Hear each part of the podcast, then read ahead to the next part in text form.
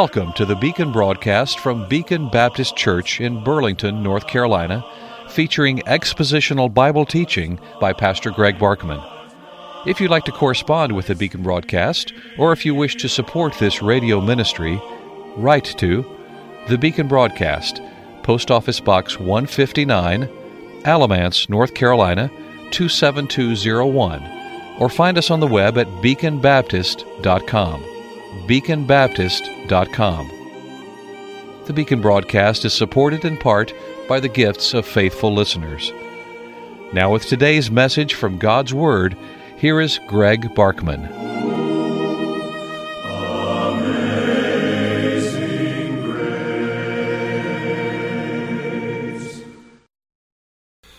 We have gone more than halfway through the list. What list, you say? Well, the second of three lists that the Apostle Paul gives us in 2 Corinthians chapter 6. The first list is a list of trials, of obstacles, of difficulties, of sacrifices that he endured in order to serve Christ, and which he, by implication, says that all of God's people should expect to have to endure in order to serve the Lord Jesus Christ. We're called upon to sacrifice. We're called upon to take up our cross daily and to follow Him.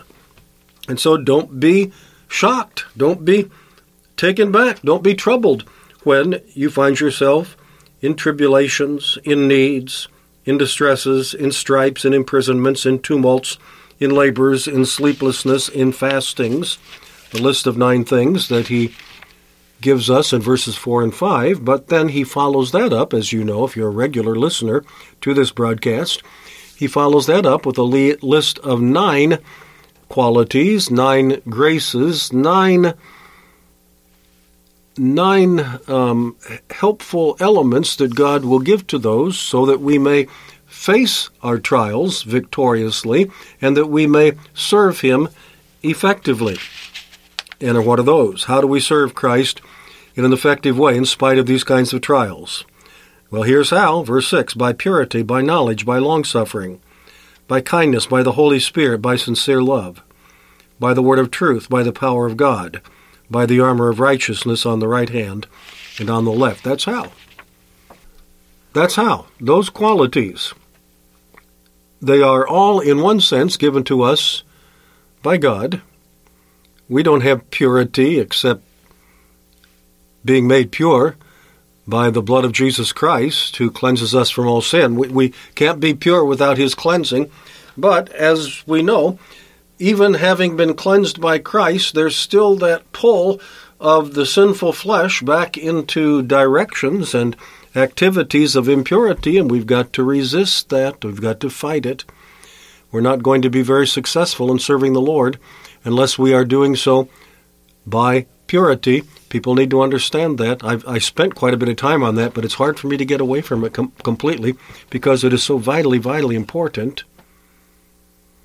But I pause and welcome you to this Wednesday, February 8 edition of the Beacon broadcast, and remind you that we can only continue this ministry as we receive financial help from radio listeners just like you by purity, every now and then you'll hear some Bible teacher, some pastor, some evangelist, some some somebody in public ministry who will discard the, the necessity of purity. We don't we don't have to worry about that anymore.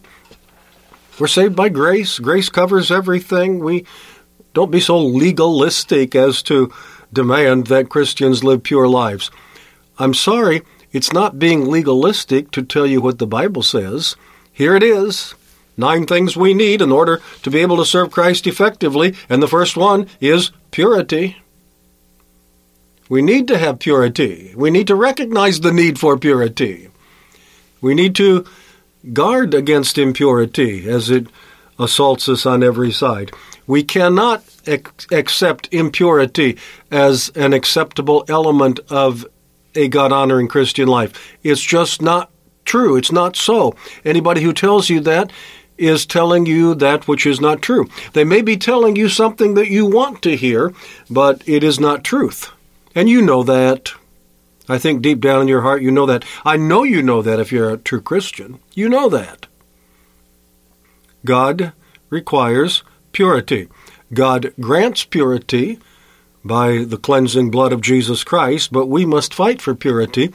And as we stumble to confess our sins, and He's faithful and just to forgive us our sins and to cleanse us from all unrighteousness, and then we endeavor, by His help and grace, to go on in a life of purity, not impurity. We do not accept impurity as normal, as legitimate in the life of a Christian. It may sneak in and, and will from at times, but it is never legitimate.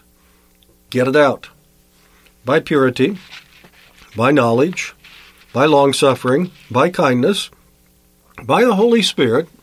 We covered that one yesterday, how we need the work of the Holy Spirit who indwells all true believers, but he is more powerfully active in the lives of some than others, and he's more powerfully active in the lives who of those who recognize their need of his powerful activity and seek a greater measure of his power. And he loves to grant that request. If you, being evil, know how to give good gifts unto your children, how much more shall your heavenly Father give the Holy Spirit to those who ask him? But having reached that point in our list. We've, we've talked about purity, knowledge, long suffering, kindness, and the Holy Spirit. That's five.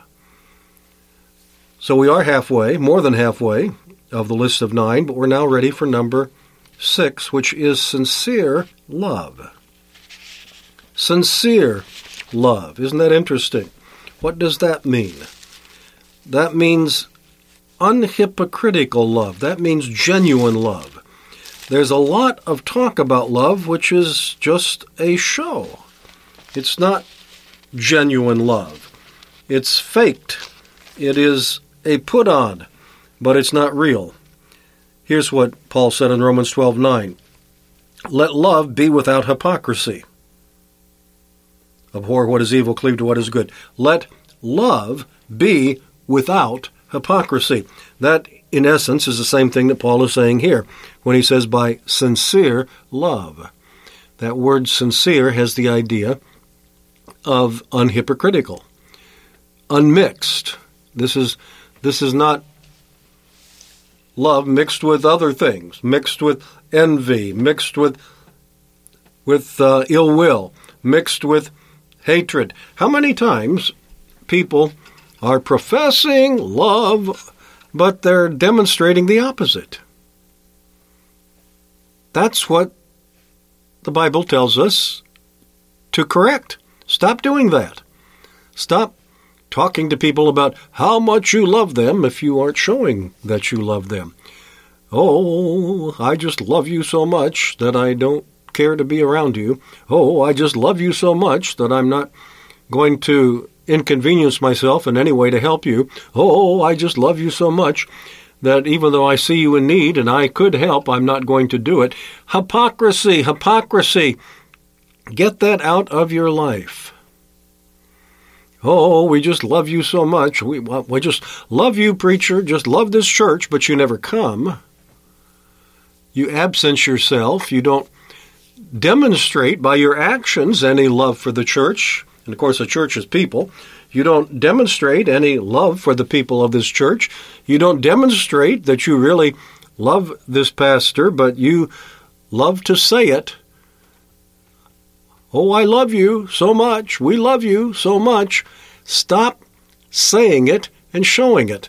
Let's have some sincere love, not this empty, puffy, frothy nonsense that people call love, not this expression of love, but the demonstration of love. That's what we need if we're going to be effective in our service for Christ and if we're going to overcome these trials that all of us can expect in life. Purity, knowledge, long suffering, kindness, the Holy Spirit, and by sincere love.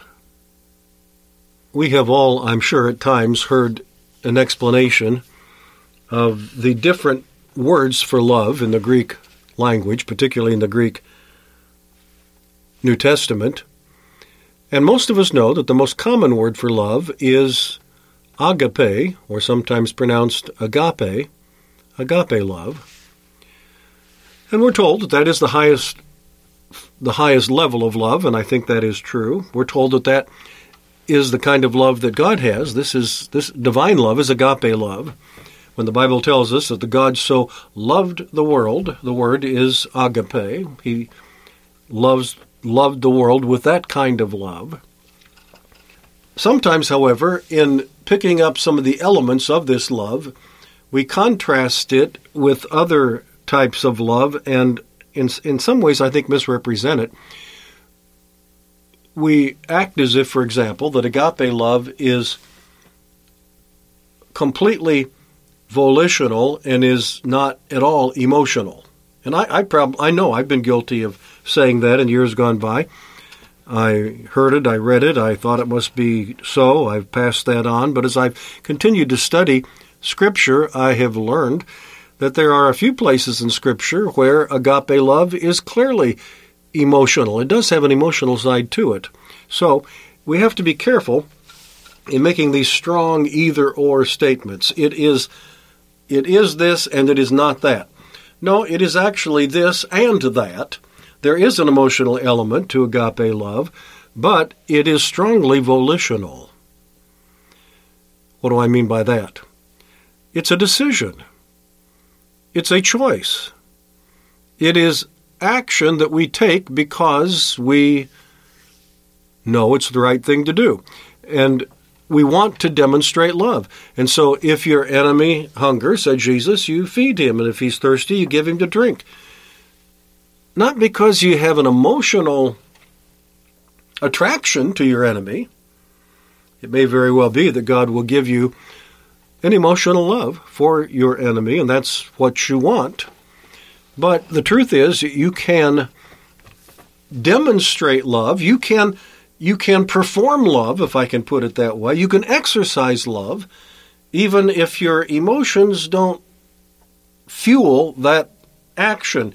You can make a decision. You can make a choice. I'm going to do something good for that person, and that's good advice. If you have have somebody, somebody in your family, somebody at work, somebody at church that you are having difficulty having a good relationship with, and you'd really, if you just had your druthers, you would rather not have that person in your life.